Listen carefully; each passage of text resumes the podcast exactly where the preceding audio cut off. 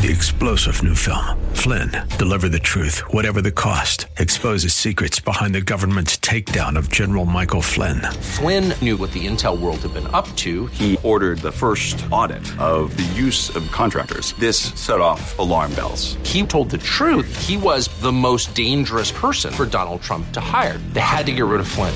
Flynn, deliver the truth, whatever the cost. Available now. Watch it today. Go to salemnow.com. Salemnow.com.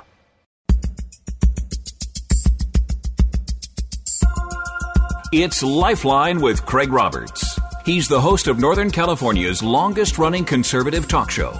He's a man with a message, a conservative with compassion. He's Lifeline's own Craig Roberts. And he's here to say good afternoon to you. Welcome to the Wednesday, March 20th edition. Spring has sprung. And uh, actually, we had some rain last night, but today looks fairly decent. Though promises is uh, heading into the weekend with more rain, but that's okay. We can we can handle 130 percent of normal rainfall. Isn't that nice for a change?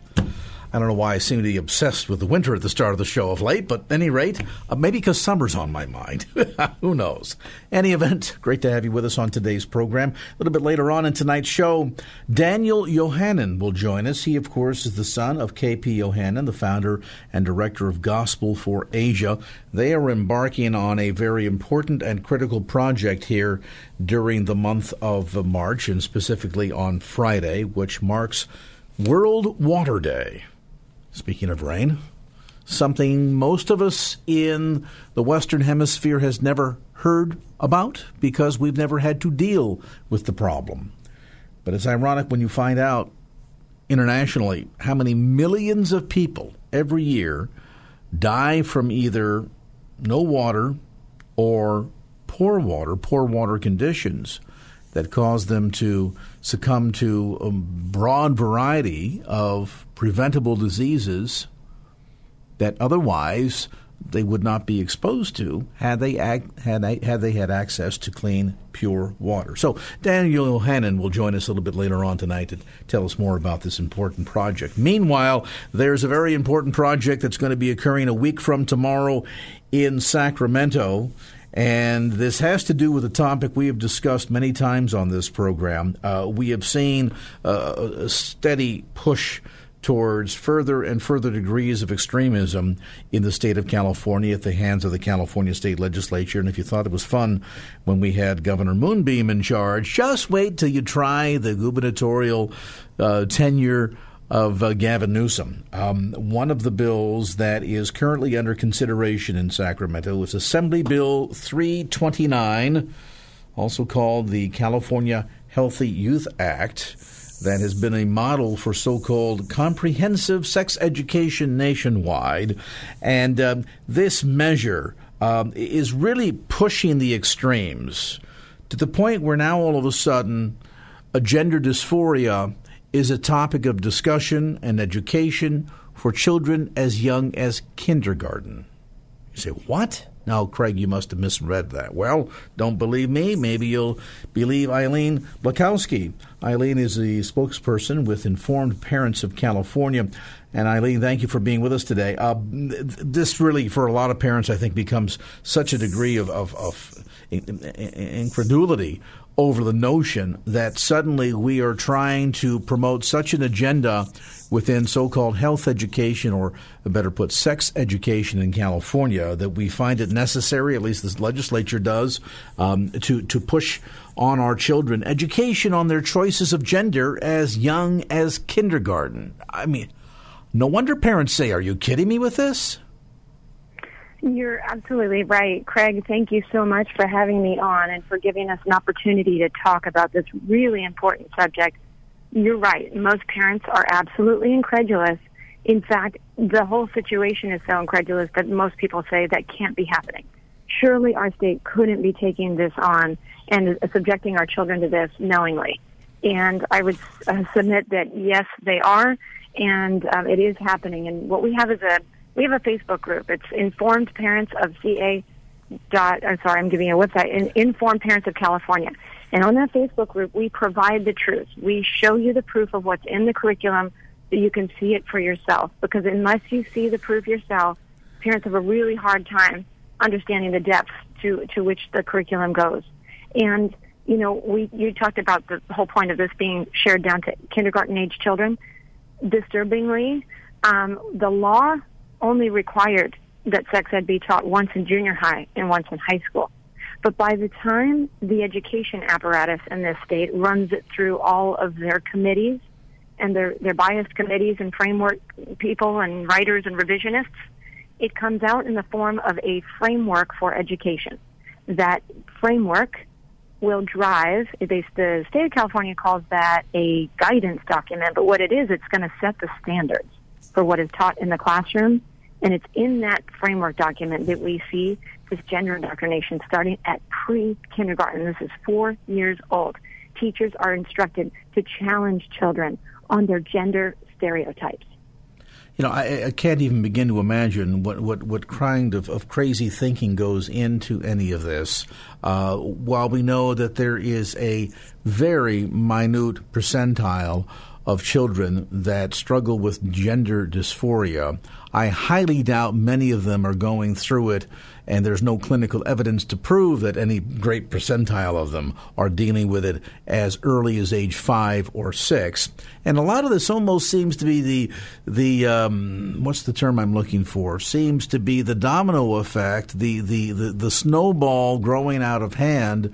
We began with well, for children that are in the teen years, meaning middle school to high school, that are struggling with these issues, they should not be forced to uh, go to the bathroom of their birth gender, but rather should have the freedom to select whichever one they wish, gender fluidity, and therefore we passed a law in California stating that um, kids can decide whatever bathroom they want to go to. If they feel like they want to be a member of the girls' soccer team, they can join that. If they're feeling uh, more feminine than uh, than they are masculine, I mean, it, it's it's it's unbelievable the kind of social experimentation that we're doing, and we're using our children as guinea pigs or creating this sort of crazy petri dish in which these types of issues are being foisted upon them. So the kids that don't even have an issue, never even thought about it, all of a sudden feel as if they need to grapple with these questions. And six year olds, I mean, come on. Under any other set of circumstances, you would look at this and say, this is nothing short of child abuse. You're absolutely right about that. In fact, we say um, that it's state sanctioned exploitation, sexual exploitation of children. That's what it is.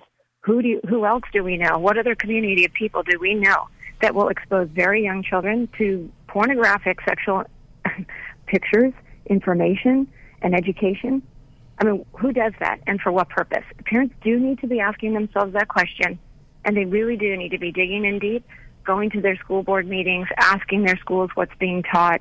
Um, a lot of things that we're seeing are some of these things are being rolled out in the classroom now at very young ages. But because this framework document is out there and yet to be adopted, some school districts are kind of holding back. But that adoption is set for early May. And the rally we're having next week in Sacramento is our last public opportunity to go to an instructional quality commission meeting. This is the organization, this unelected committee, have been making the uh, framework changes that, that's bringing in all this indoctrination and heavily sexualized content into every subject area. This is not going to be kept just to health education. Your kids are going to be reading in kindergarten and first grade My Princess Boy and they're going to be reading per, It's Perfectly Normal by the fourth and fifth grade. These have pornographic images of, of sexual positions, of people's private body parts, and comparisons among people. Um, you know, naked pictures. I mean, things that I can't even share on air because um, otherwise, you know, I'd be in trouble with the FCC. Fined. Exactly. That's right. You'd be fined for it. But we can teach this. We should not. We should not teach it, and we should not accept it being taught to our children in public school classrooms. Uh, you so mentioned about this rally that's going to happen at the Capitol on March the 28th. That's a week from tomorrow, Thursday at 10 a.m. Um, this rally designed, obviously, to call attention uh, to just the, the, the, the, madness of all of this proposal. And then from there, what? Is there going to be an opportunity for folks, if they wish to, to spend some time with their representative? Absolutely. That's absolutely the case. On Thursdays, the, our legislators are still there in session. To get there early in the day, you'll be able to meet with your legislators. But we have another opportunity, too, and that is the final public meeting of this Instructional Quality Commission, who is going to make the final recommendations about this uh, health framework document, and the State Board of Ed will vote on it in May. So this is our last public opportunity to make a big splash and come out strong and say, reject this health framework. This is like if you can uh, imagine a steering wheel on a bus.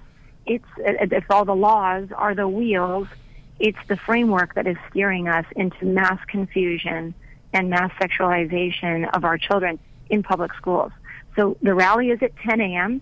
We will meet on the south steps of the Capitol, and we have about a one-hour program, and we have some legislators who are sponsoring us. Uh, Senator Mike Morrell um, is uh, co-sponsoring us. California Family Council is assisting us and co-sponsoring with us. Uh, we have a number of organizations, including Concerned Women for America, uh, Eagle Forum of California, the Salt and Light Council, Church United, Pacific Justice Institute, and others. Uh, we are just so pleased that they are coming alongside parents who love their kids and want to say, absolutely no way on my watch will you sexualize my kids in schools. If, if we aren't successful um, on pushing back on this at the rally and at public comment, and if they move through and they adopt this framework, we have to, it is just the just thing to do. We need to tell parents the schools are not safe for your kids. They really are not um, you know, they are creating a situation where kids will be greatly confused. They little kids are not able to cognitively handle these concepts. They don't know how, how to reconcile that, that biology is somehow different from their perceived gender. So this is going to become a very psychologically unsafe situation for many kids in California's public schools. Again, this rally is going to be a week from tomorrow. That'll be Thursday, March the 28th on the south steps of the Capitol beginning at 10 a.m. And uh, we've got some time here. We have time to rally the troops. We have time for you to be in contact with uh, your friends and acquaintances at church and other parents that you know let them be aware of what's going on. I realize not everybody can necessarily take the day off to head up there, but those that can should. And uh, repeat, if you again, if you would please, Aline, the um, Facebook page. This would be an ideal way for parents to hop on, like the page, share the page with others, so we can get a little bit of grassroots uh, promotion here. Oh, absolutely. The the page is called Informed Parents of California, and on that page there's a search bar you can look um, you can look up your school district you can look up your county and see if there are other people in your area who are organizing in your own local area. You can look up curriculum and you can see proof from curriculum. You can see just how graphic some of this stuff is.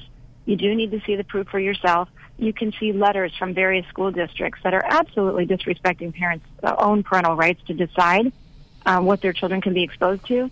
And that's one thing we didn't mention is so critically important parents do not have a right to opt out of any of this gender indoctrination material. Ooh. None of the subjects. Wow. None of it. Yes, that is. I mean, it's absurd. So we we need people to do the hard thing of making a deep sacrifice.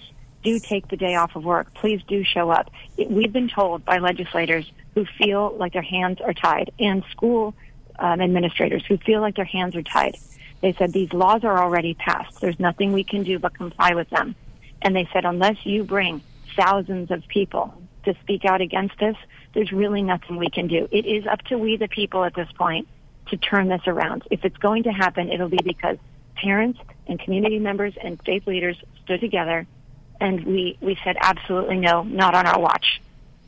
And again, this rally is going to be held on the south steps of the Capitol on March the 28th at 10 a.m. That's a week from tomorrow, Thursday. And to get more information and to spread the word, simply go to Facebook and check out Informed Parents of California's page. Again, that's Informed Parents of California. And uh, really critical here uh, because, as Aline just articulated, if we don't get parents involved here and really get a stir going in Sacramento, uh, this is going to be codified by the State Department of Education, and then it's really going to be difficult to unravel this mess. And my fear is, my fear is, as we've seen in some other cases, not all that dissimilar, uh, it's not until the lawsuits roll through because people have been hurt or victimized that suddenly we wake up and say, "Oh, wait, no, that wasn't a good idea. We shouldn't have done that." Well, let's try to uh, not be victims of the frog in the kettle theory here, but instead be proactive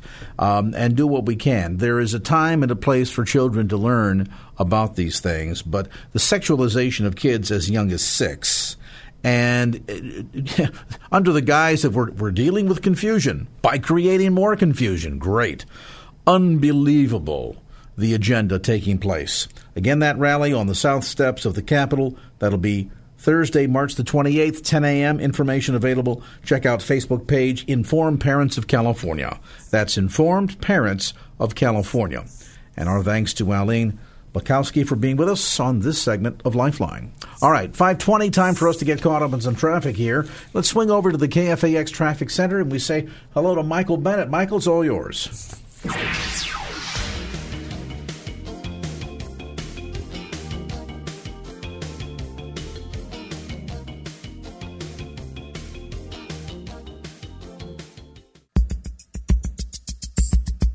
And now back to Lifeline with Craig Roberts.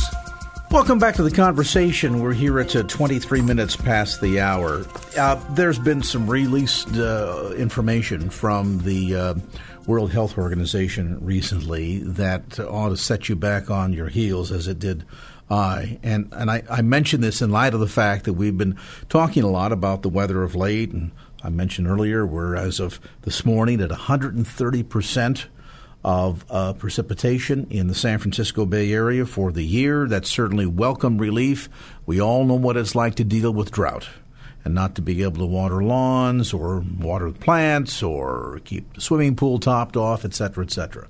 But ironically, as much as we know what it's like to deal with drought in California, I would venture to guess that far fewer of us know anything about what it's like to deal with a severe water shortage, the kind of water shortage where you're unable to get water to drink and thus can't sustain life.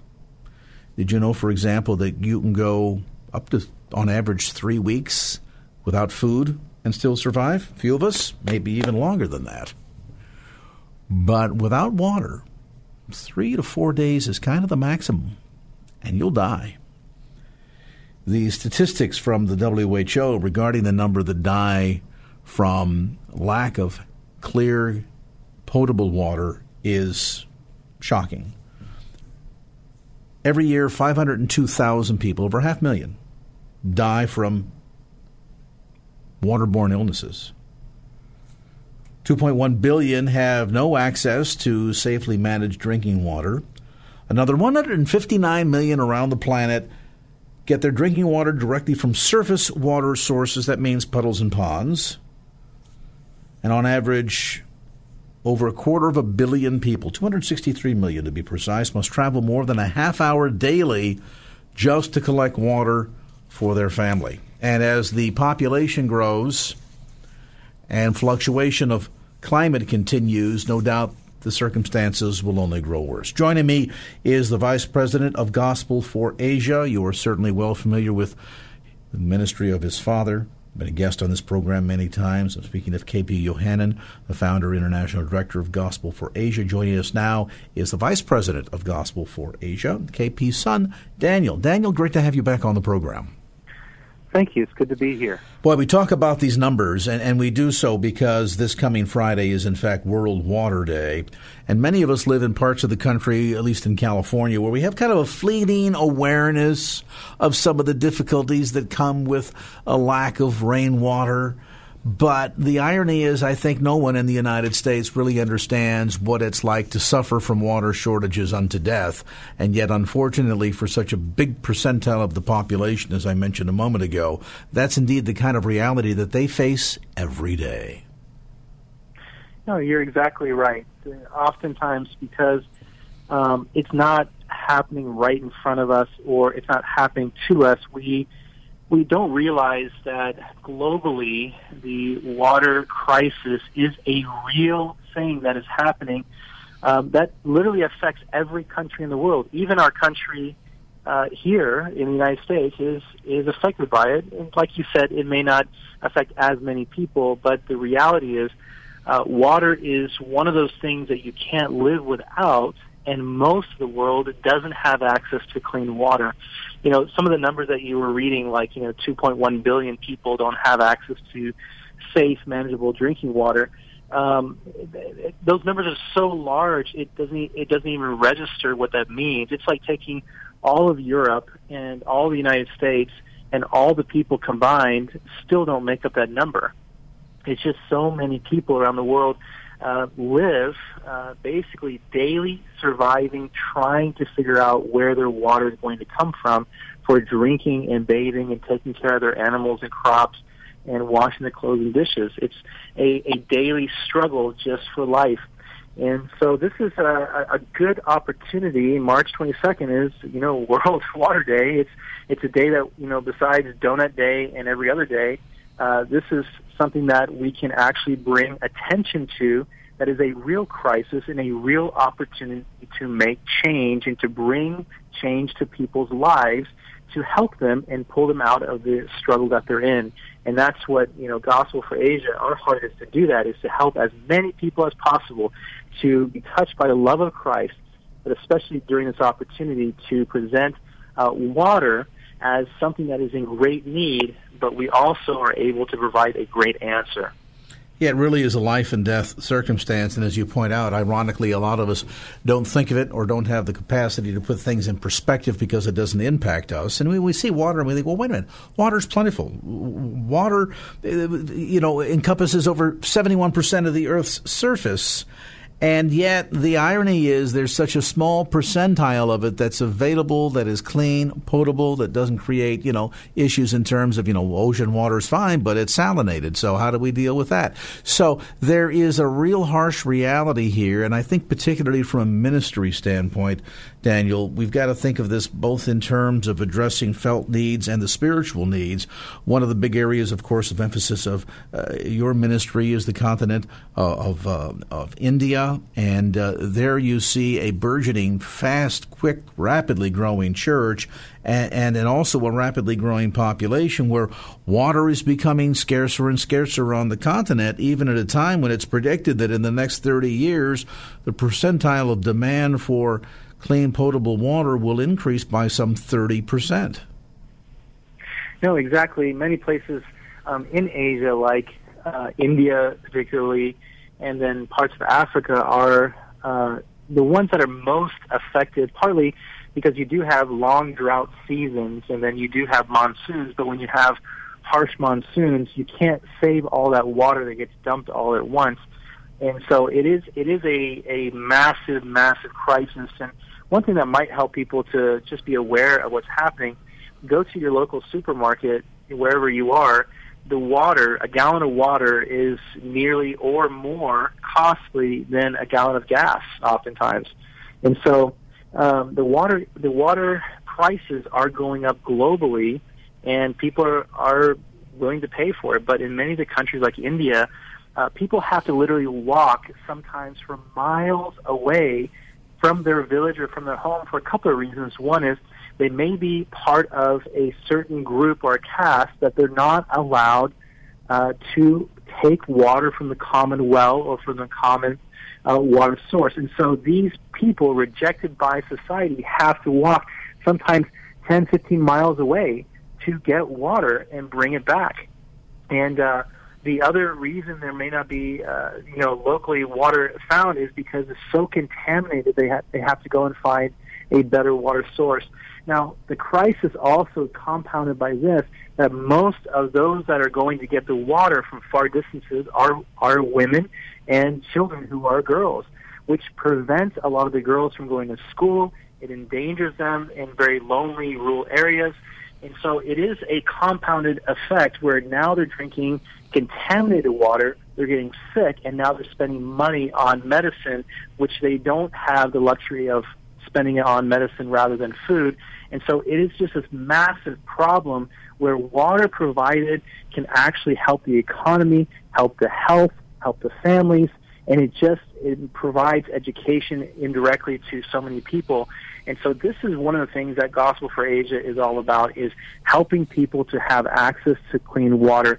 One of the things that I'm very proud of is over the past couple of years and one of the years past we were able to uh, dig and drill um, over 4,500 uh, wells. We call them Jesus wells, you know, referring to Jesus said, I'm living water. And, you know, Gospel for Asia uh, provides clean access wells uh, more than any other ministry, I believe, in the entire world. And uh, not only that, we do biosand filters. So where there is no water, we dig wells. Where there is water but may be contaminated, and could cause disease and sickness, we provide these biosand filters. And we've done uh, tens of thousands of these biosand filters. Put dirty water on top, clean water comes out the spout through filtration system.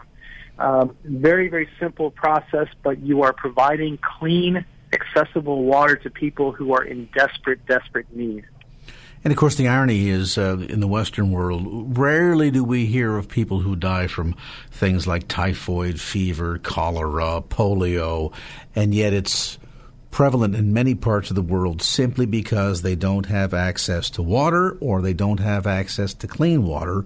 And as Daniel Yohannan mentioned, they are working diligently to change all of that and to provide potable water for literally tens of thousands of people. We're going to talk a bit more about this and and um, how you can learn to be involved in providing a Jesus well to a community that could serve up to some 300 people with healthy, clear water. Let's take a time out. We're going to come back with us today is the Vice President of Gospel for Asia, Daniel Yohannan, on the phone with us. We take a time out. We'll get back to more of that visit. Right now, though, let's visit with Michael Bennett. Got an update for us from the KFAX Traffic Center. Michael?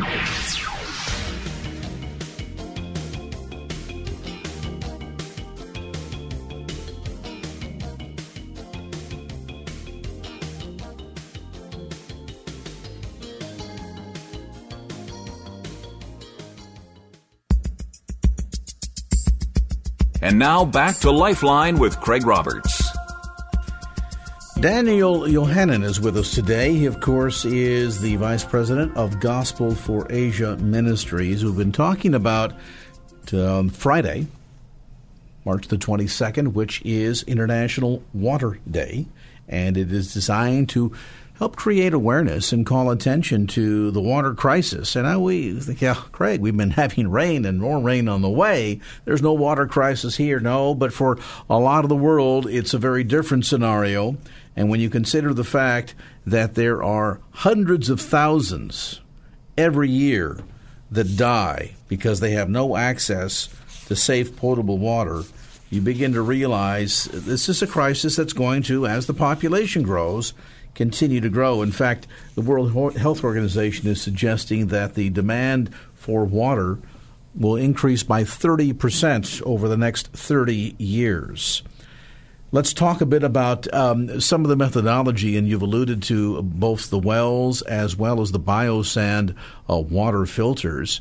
Um, in relationship to Friday being World Water Day. What's the goal here? What does Gospel for Asia hope to accomplish when it comes to addressing some of this crisis, Daniel?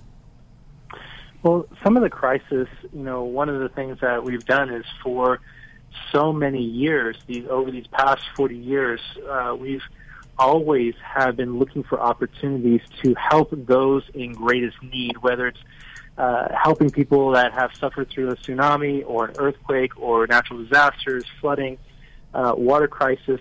Uh, some of the places that we work in, you know, our field partners, they, they have to deal with a water crisis every single year, but it comes in the terms of uh, flooding, yearly flooding that contaminates all the wells and contaminates all the, the drinking sources. So it is one of those uh, things that we've been doing for a very, very long time. But part of it, the answer is this, is being able to provide either the tools like biosand filters to filter dirty water to make it clean, or to provide a community with a well uh, that sometimes we have to dig usually around 600 feet down, but sometimes it can go up to past a thousand feet to make sure that the water table is uh, is completely you know saturated the during the hot season. Um, providing uh, you know a, a well in the middle of the village where everyone has access and no one's discriminated from taking water uh, but also education. And I think people forget that. A lot of times you have water sources like ponds that may be clean or wells that may be clean open bore wells, But then if the sanitation is not clean, if people are using the restrooms in uh, places that are nearby water sources, you contaminate the water sources. If certain animals are uh, contaminating the water sources and the people get sick. And so we do a multi-step process of providing tools, providing the community with opportunity to water, but then we also provide education to be able to help people know how to make sure long term that they stay healthy. And then also medical training, preventative disease training, and those kinds of things are part of what we do normally during this time. I think during the World Water Crisis Day or World Water Day, um, it's one of those things. Our hope and our prayer is this: that it doesn't simply become an awareness campaign. We have tens of thousands of awareness campaigns that happen all the time on Instagram and Facebook, and everyone wants to like and pass around and Facebook everything. But the reality is, if if something is a need, then the question I should ask is, what can I do about it? For all of us, at least we can pray. That is something we can pray about. I would love to see this next Sunday that every single church and parish and cathedral would take five minutes out of their service to pray for those who are in great need around the world. Can we take a few minutes to pray? Can we gather our family together to pray and ask God to somehow bless the many ministries that are doing these great works to be able to provide clean water and help people. Uh, second is is while we are praying, ask the Lord to fill our heart with compassion. When Jesus saw the crowds, he was moved with compassion. He didn't simply feel sorry for them, but his heart was deeply broken. Unless our Christian faith brings us to the place of prayer and brokenness, I'm not sure what kind of Christian faith we have. Maybe an empty, uh, self-centered one but it must be bathed in compassion and then move to action. Use our social media, use our means of communication to spread the word and help people know that there are opportunities practically, tangibly, that we can help people who are in great need. And part of it is, you know, praying, partnering with Gospel for Asia and looking for opportunities even locally that we can help people who are in need of clean and access to water. And this has always been our heart asking people to stand with us as we share the love of Christ tangibly and practically with people, but also helping them to physically get out of the situation that they're in. And so it really is a, a dual pronged approach here. It's addressing felt needs, obviously opening up a door to also address spiritual needs. And uh, this is a problem that, as Daniel points out, is not going away anytime soon, will continue to grow. So the better job we do in responding to it, the better chances there are of allowing more people, quite frankly, to survive and thrive. If you want to get more information, you can go online to uh, GFA, Think Gospel for Asia, gfa.org. Again, this coming Friday is World Water Day, March the 22nd. Not a, an attempt just to raise awareness, but also to provide hope and for people to get involved in making a difference, and certainly a great opportunity to do so in partnership with Gospel for Asia. Again, information available on the web at gfa.org. That's gfa.org. And our thanks to Daniel Yohannan, Vice President of Gospel for Asia, for being with us. 545, our thanks too to Michael Bennett. He's always with us with a look at your ride home. The latest right now from the KFAX Traffic Center. Michael?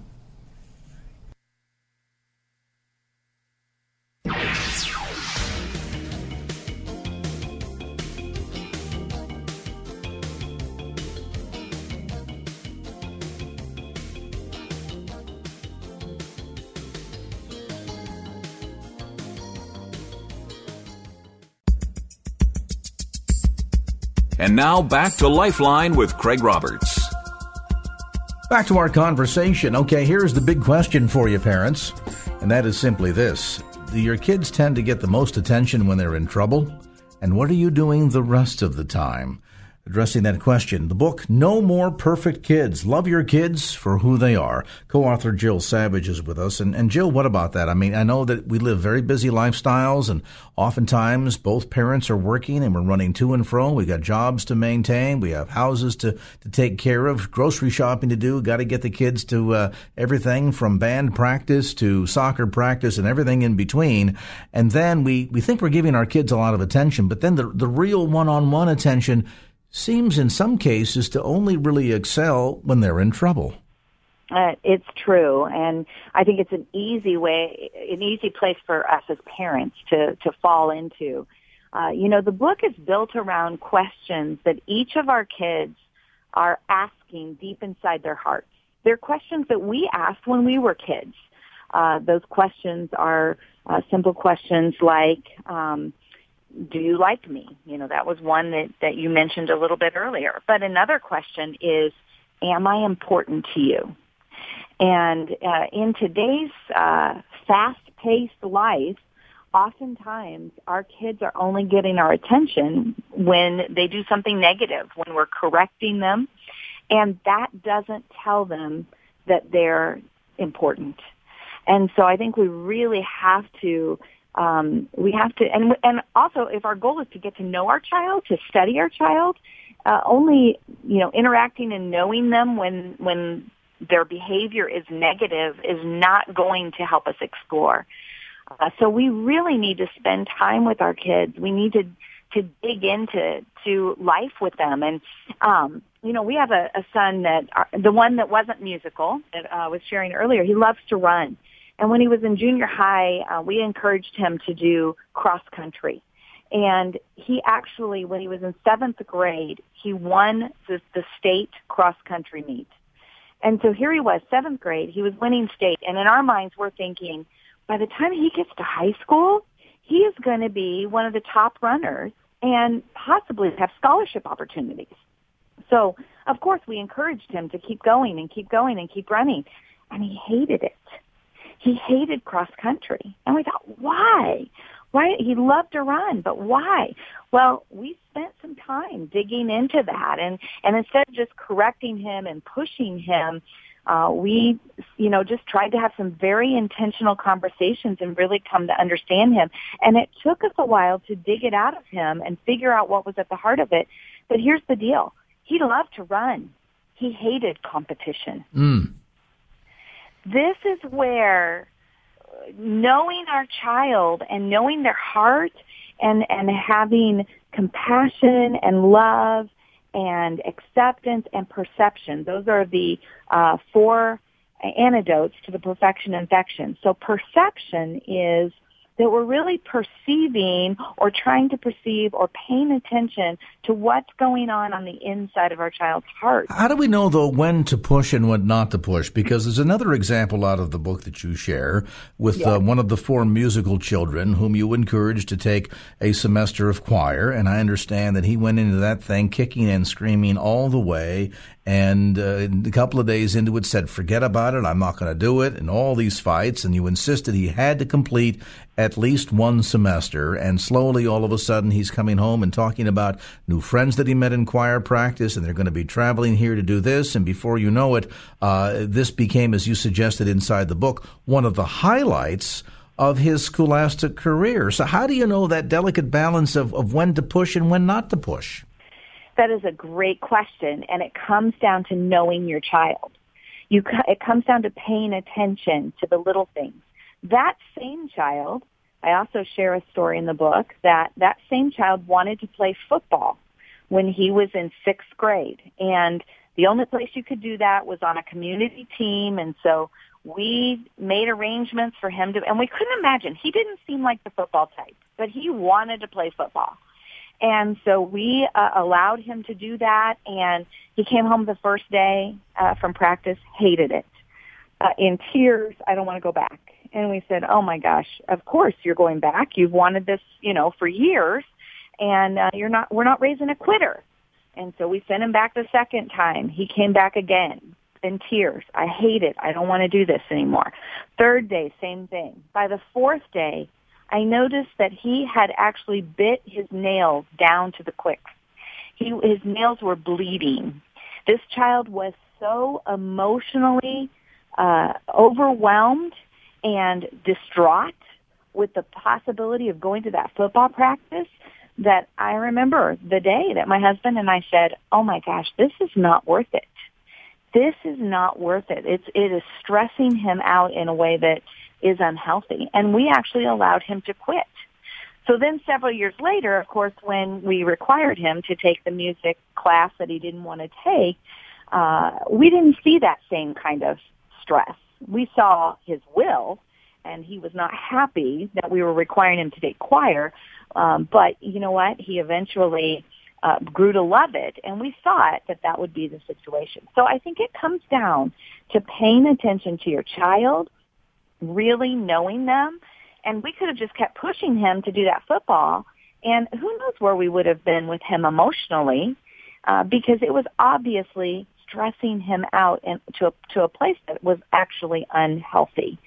But I think it comes down to really paying attention to the little things, to what's going on on the inside, uh, to having those conversations. You know, our kids tend to like to talk at bedtime.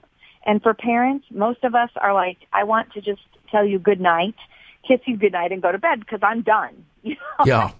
We're just done at that moment in time. And that's a lot of times when we get to hear our kids' heart or they'll share something.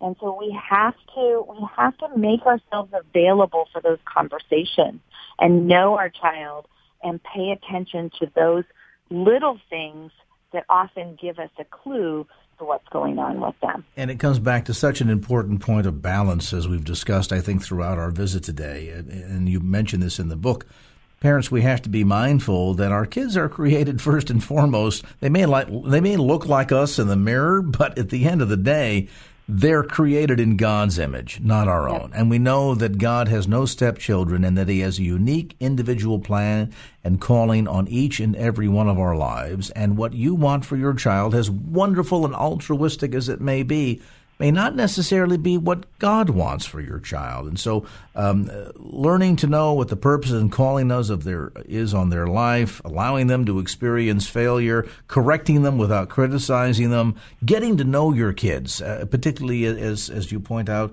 Jill, the difference that it makes when we know as a parent when we should push and when not to push can make all the difference between um, not creating maybe or, or, raising perfect kids, but certainly happy and successful children. And that, I think, yes. at the end of the day, is the most important thing. It is. It really is.